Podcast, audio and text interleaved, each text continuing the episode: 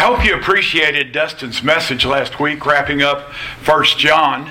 Uh, I was looking forward to watching it myself later, uh, but I made the mistake of starting the phone to make sure everything was ready for last Sunday, and so the phone had died. It ran out of power before Dustin started speaking, so I didn't get to hear his message. But uh, now we move on to Second and Third John. And I think it's interesting to note that one thing they have in common is the fact that they are the shortest documents of the New Testament. Shorter even than the letter to Philemon and the letter of Jude, uh, the only other single chapter books in, in the Bible. Uh, both of the letters actually contain less than 300 Greek words, probably more than likely written on the front of a single sheet of papyrus at that time. And the same themes which we examined in 1 John are still recurring here in these letters of 2 John and 3 John. But the form of what he writes is now less like an essay, less like a treatise, and more like a personal letter. In fact, I agree with those who believe that both letters, both 2nd and 3rd John, were written at the same time to the same situation. 2nd John being written to the church, the elect lady, and her children, and 3rd John being written to, to Gaius, probably Gaius of Derbe, uh, who had traveled with Paul on his last missionary journey from Greece and through Macedonia, uh, at least as far as Troas. We know that according to the book of Acts. In fact, there's a fourth century document, uh, the so called apost- Apostolical Constitutions. Uh, and it states that it was, in fact, Gaius of, of Derbe that wrote that Paul that John was writing to. And in fact, John appointed that man as the elder, the, the presbyter, the overseer of the church at, at uh, Pergamum. So, uh, one piece of support also for viewing uh, the close relationship between these two letters is seen in the common phrase walking in the truth or walking in truth. It occurs at the beginning of both letters, 2 John verse 4 and 3 John verses 3 and 4, twice there in two verses in a row. John begins his message, much as Paul began eight of his 13 letters, with an expression of thanksgiving. There is so much in the local fellowship to give him cause for rejoicing. And let me say at this point, the same is true for us as a congregation. We do a tremendous job in several different areas. I have heard people in the community say how good this church does through the ladies group in terms of the preparation and the willingness to provide funeral dinners. Yesterday was another good example. I have heard people talk about, and I have had them come to me saying, We were told that your church might help us when they were in need through our Needy Family Fund. We are doing a good job in a lot of different ways. We give a good amount to missions for a church as small as we are. If you took what we give to missions and multiplied it by 10, I promise you, a church that has 250 to 300 in it this morning is not giving 10 times a month what we're giving. In terms of the per capita giving, we are doing a good job. And the same was true for the church that John was writing to. John knew that not all church members were living consistently, but yet he could say, I rejoice greatly to find some of your children walking in the truth, just as we were commanded by the Father. And to walk in the truth, to follow the truth, to live according to the truth, as a couple other translations translate it, includes both believing it, especially the central truth of the incarnation, and obeying it. And this is a place where a lot of times people start to move away. The Bible does not teach that you can be saved by simply conceptually, mentally believing that Jesus is the Son of God. Over and over in the Gospel of Mark, the demons correctly identify Jesus Jesus of Nazareth, Son of David, Son of God. They know who he is, but that's not going to save them. Believing has to do with obedience, and we've been stressing that.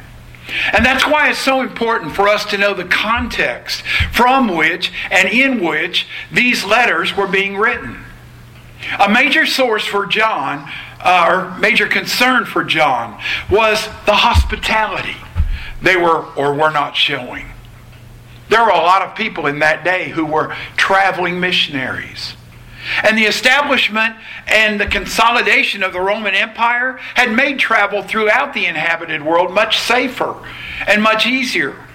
It was facilitated by the great roads uh, which the Romans had built and by Pax Romana, which, even though peace of Rome uh, was something that was great, Rome maintained it, but they maintained it at a big cost. If you didn't live according to their plan of peace, you were gotten rid of. But there was still peace. And that was something that people could enjoy. And because of that, the rapid spread of the gospel in the first century is owed much to these advantages. But where should those traveling Christians stay? Because when they were on their journeys, whether it was for business or more importantly on a missionary journey, they didn't have the comforts of modern hotels. And even the village inn, uh, those places were either unknown or they were basically houses of ill repute. And the Christians didn't want to stay there. Probably more important to John was that the hospitality was open to easy abuse. There was the false teacher, on the one hand, who yet posed as a Christian should hospitality be extended to that person? And there was the more obvious uh, false prophets with false credentials who were motivated more by greed than by what they believed. They were motivated by the material profits that they could gain and the free board and lodging that they hoped to receive. And it's against that background that we need to read 2nd and 3rd John.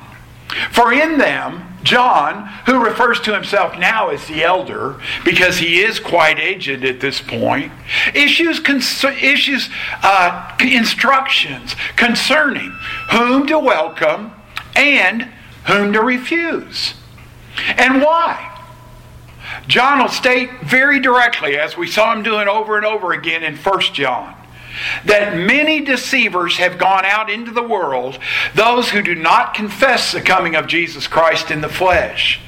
Such a one, he says, is the deceiver and the antichrist. Yes. John is very clearly identifying the antichrist. Not as something that's going to happen, nor someone that's going to appear in the distant future in the last days but who is already present and deceiving the church. And genuine Christian missionaries, he writes, may be recognized both by the message they'll bring and by the motive that inspires them if they faithfully proclaim the doctrine of Christ, which he'll talk about in verse 7, and if they've set out not to gain for the sake of the name, which he'll talk about in 3 John verse 7, then they should be both received and helped forward on their journey in a manner worthy of God, he says in verse 6. And here is why this is so very important. In the words of George Orwell, the further a society drifts from the truth, the more it will hate those who speak it. I wonder what Orwell would say if he saw the hatred displayed today against people who are willing to speak the truth or are not concerned whether or not what they say is quote unquote politically correct. So let's get into our text the threefold Christian walk. The elder to the elect lady and her children, whom I love in truth, and not only I, but also all who know the truth, because of the truth that abides in us and will be with us forever. Grace, mercy, and peace will be with us from God the Father and from Jesus Christ, the Father's Son, in truth and love. I rejoice greatly to find some of your children walking in the truth, just as we were commanded by the Father. And now I ask you, dear lady, not as though I were writing to you a new commandment, but the one we've had from the beginning, that we love one another. And this is love, that we walk according to his commandments. This is the commandment, just as you have heard from the beginning, so that you should walk in it. For many deceivers have gone out into the world, those who do not confess the coming of Jesus Christ in the flesh. Such a one is the deceiver and the antichrist. Watch yourselves so that you may not lose what you have worked for, but may win a full reward. Everyone who goes on ahead and does not abide in the teaching of Christ does not have God. Whoever abides in the teaching has both the Father and the Son. If anyone comes to you and does not bring this teaching, do not receive him into your house or give him any greeting. For whoever greets him takes part in his wicked works. Though I have much to write to you, I would rather not use paper and ink. Instead, I hope to come to you and talk face to face so that our joy may be complete. The children of your elect sister greet you. By the way, you just read a book of the Bible. So if anybody ever asks you, have you ever read a book of the Bible from beginning to end in one sitting? You can say, yes, we just did that. Did you notice that John describes his relationship to the church in the words, whom, in the plural, whom I love in truth? He's not writing to a particular lady, but he's writing to a church. In fact, he places the I in the emphatic position in his sentence. I, ego, I myself. Perhaps he's casting a side glance at the false teachers, since they had not only compromised the truth, but also they were a proud and an arrogant group, very self centered. John's declaration is in complete contrast. It was the truth which bound John in love to this church, especially the truth about Christ in opposition to the lie of the heretics. Nor was he alone in his love for them. John continued, Not only I, but also all who know the truth. Literally, all who have come to know the truth. They shared his love. Why did John and all of the other Christians love the members of the church? Well, he tells us why. It's because of the truth that abides in us and will abide with us forever. It's the eternal truth. Not something that is truth for you, but not truth for me, but the truth. As Jesus said in John 14, I am the way, the truth, and the life. No one comes unto the Father but through me. No, I'm sorry. When the Pope said that there are many ways to get to God other than through Jesus Christ, he was not saying what the Bible says. And there is only one God. And it's not the God of Islam. There is one way.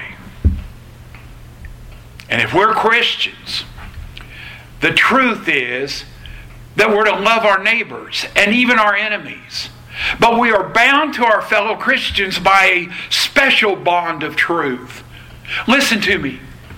Truth is the ground, or maybe it would be better to speak of it as the foundation of reciprocal love. John stresses this fact by his four references to the truth in the three opening verses. I mean, did you hear that as I was reading? In the truth, the truth, love and truth.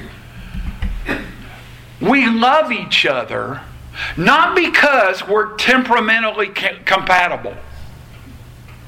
There are some Christians that I love that, in terms of our, our temperaments, they grate at my nerves, and I'm sure I grate at their nerves. But I still love them. And I still want the best for them.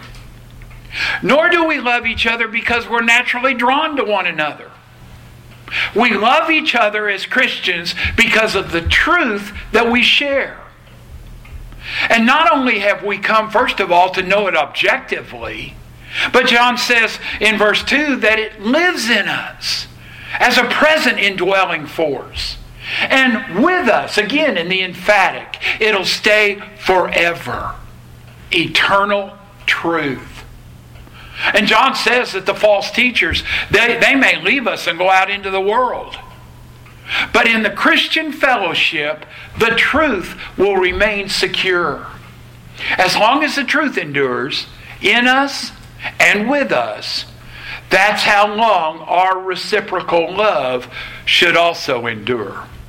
And moreover, since Christian love is founded upon Christian truth, we can never increase the love which extends between us by diminishing the truth that we hold in common. And I'm hearing people all the time try to say that. You know, we could get along a lot better and we could love each other a lot better if we weren't just so dogmatic about what we believe. No. In contemporary movements toward church unity, we can never compromise the very truth on which true love and true unity depend. Now, it's well known that letters written in the first century in the Greek language, uh, they conformed to certain accepted patterns. They had a stylized beginning and an end. And usually the letter would open with the writer's name and identify the recipients. And we've already seen that, that John doesn't begin that way. He doesn't say, This is John. He says, The elder. Now, I can't help but believe, since elder was a common word in that day, that I think everybody knew John as the elder. The wisdom of the wise man who had been with Jesus. Uh, they had seen his example. Do you know that in his last days, John, when he was so weak that he couldn't even walk, insisted that they come and carry him to church so that he could be with the body of believers as they were worshiping one with another? John simply begins and has basically four deviations. Uh, his beginning is not a prayer nor a wish, but a confident affirmation. And secondly, mercy is added between grace and peace. Most letters had grace and mercy, and, and mercy, but seldom did they add peace to that. Grace to the guilty and undeserving mercy to those who were needy and helpless. But peace, peace that's the restoration of harmony with God and with others the peace that we call salvation. Put together, peace indicates the character of salvation, mercy, our need of it, and grace, God's free provision of it. But thirdly, John also adds to the words from God the Father and Jesus Christ, which Paul frequently uses, John adds a further designation of Jesus as the Father's Son. And this is somewhat a unique emphasis for John. What he's pointing out is that the man, the human man Jesus, is not only Messiah, Christ, but also the Son of God. I find it hard to accept those who want to claim that, that they are Christians, who want to also deny the virgin birth of Jesus, who want to say he was born in a physical way by Mary and Joseph and just adopted as God's son. That's not what the Bible says. The Bible says that he was born of a virgin by the Holy Spirit. Some of those same people also denied the physical bodily resurrection of Jesus. They say, well, it was a resurrection of faith. And those 500 people who saw him at once, that was a, a hallucination. I have never in the history of mankind or all of my reading of psycho, psychoanalytical and psychiatric articles and journals, I've never read about more than one person having the same hallucination at the same time. Far less 500. No, Jesus was a human man, but he was also the divine Son of God. But fourthly, John also deviates in the normal greeting by adding this phrase, in truth. In truth and love. You see, whether truth and love are conditions or consequences, or merely the accompaniment of our receiving grace, mercy, and peace, they're clearly essential marks of the Christian life. If you are not a loving person, in 1 John, John said, you don't know God. You can't say you even know God if you don't love your brothers and even love your enemies. And they've already occurred, truth and love together, in verse 1 whom I love in the truth. The fellowship of the local church and it should be just as true of us here at First Christian Church Brook as it was to the church that John was writing to. The fellowship of the local church is created by truth and exhibited in love. If we are not showing love to this community, and I'm going to tell you, I heard it again yesterday. Sad. But at a funeral dinner yesterday, I heard once again how somebody had no longer attended this church because of some of the fights that happened in the background. Now, that's not necessarily good on their part that they would do that. I don't leave my family, although there are problems, and one of them has kind of left us, but we don't leave family because of fights. They're still our family. We are created by truth, and that should be exhibited by our love. And each of those qualifies the other. You see, on the one hand, our love is not to be so blind to ignore the views and conducts of others. Truth should always be discriminating. But on the other hand, we must never champion the truth in such a harsh and bitter spirit that we drive people away either. And that's happened in the church. Those who are walking in the truth need to be exhorted. That's verse 4. They need to be exhorted in verse 5 to love one another. And so, as Christians, our fellowship be, should be marked equally by love and truth. And we are to avoid any extreme which pursues one at the expense of the other. Our love grows soft if it's not strengthened by truth. And our truth grows hard if it's not softened by love.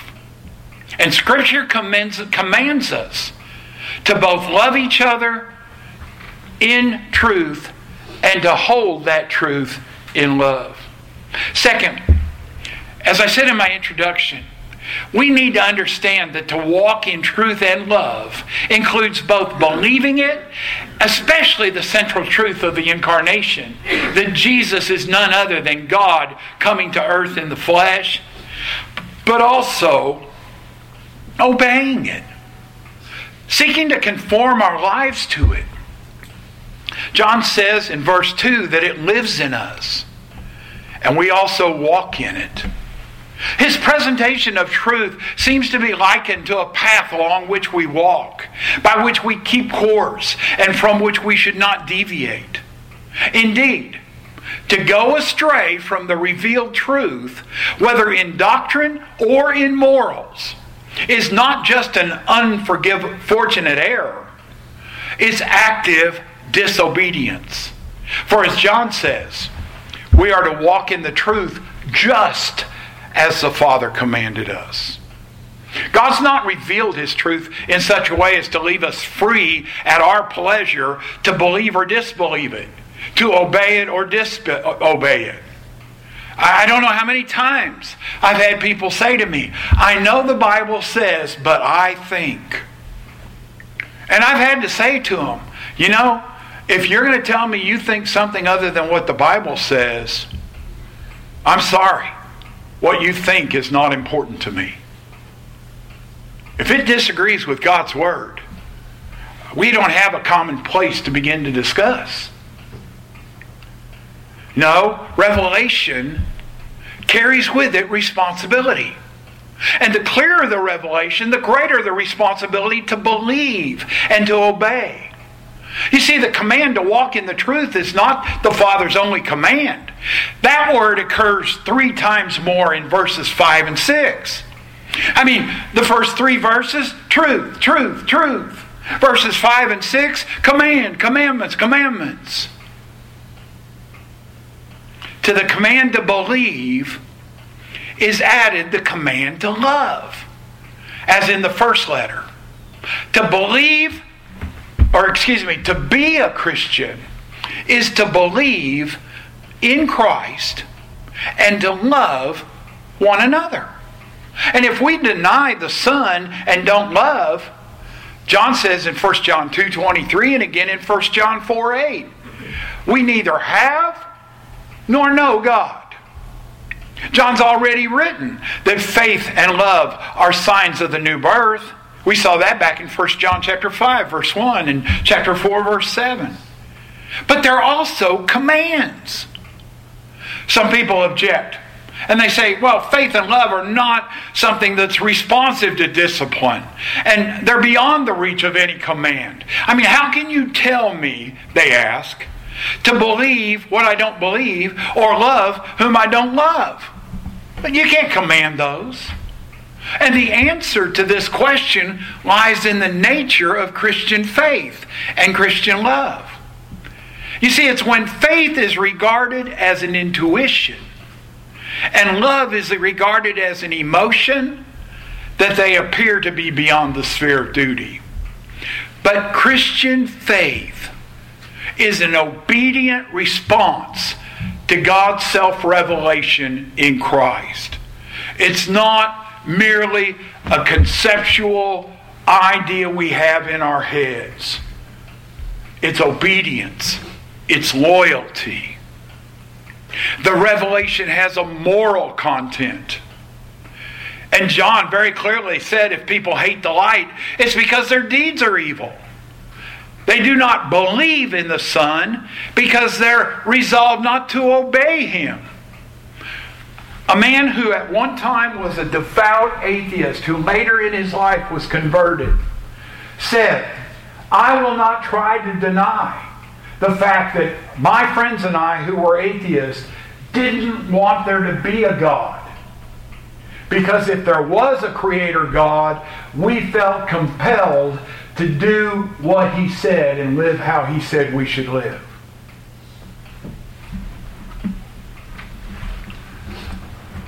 This is why unbelief is sin and why the believer is condemned. Condemned.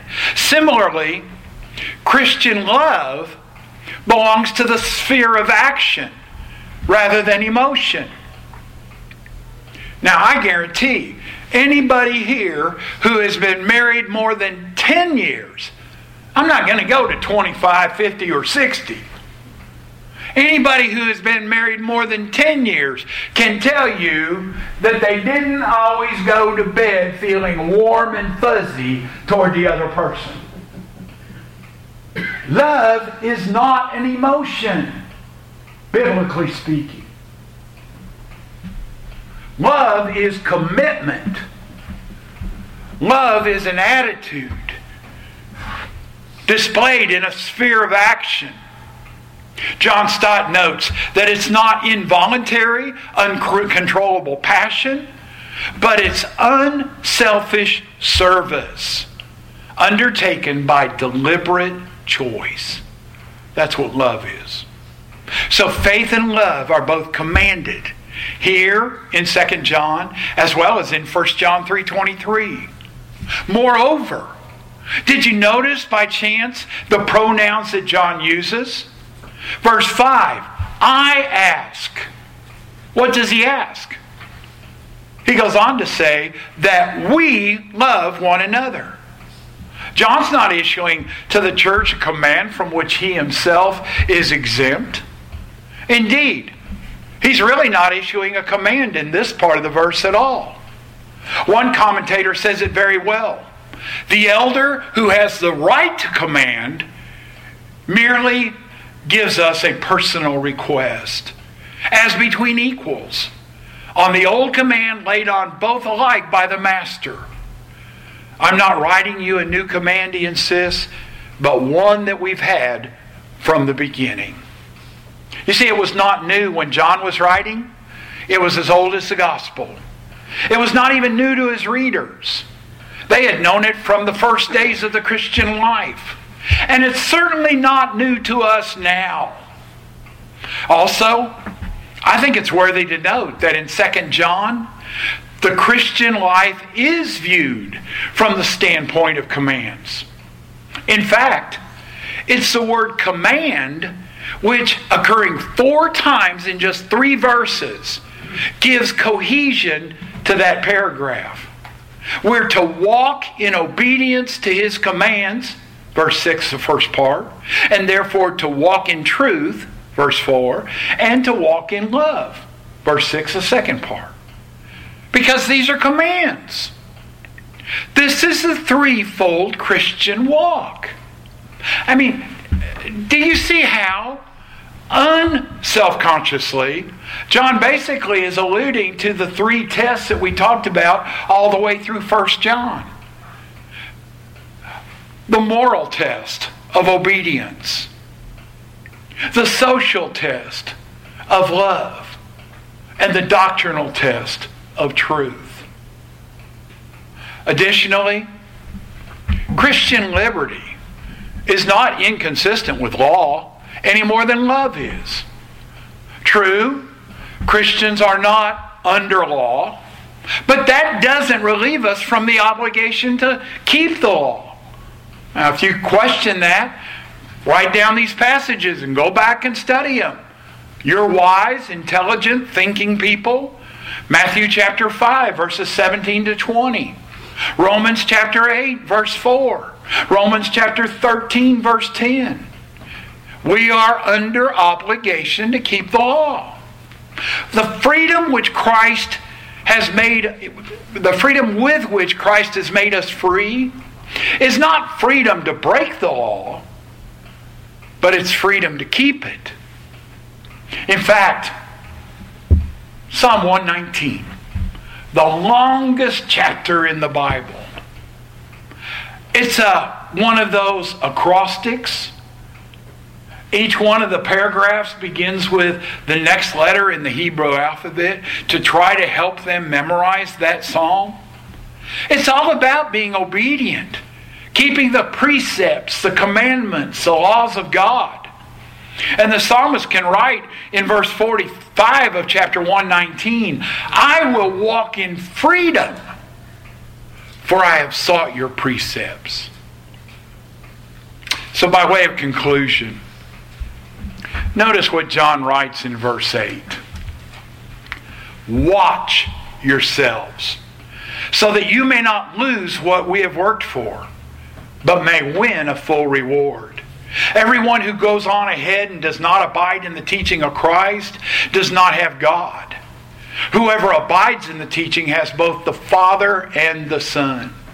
By the way, when John says everyone who goes on ahead, those opponents of his day, those heretics, those Gnostics, incipient Gnosticism, it didn't come into its full fledged form until a little bit later.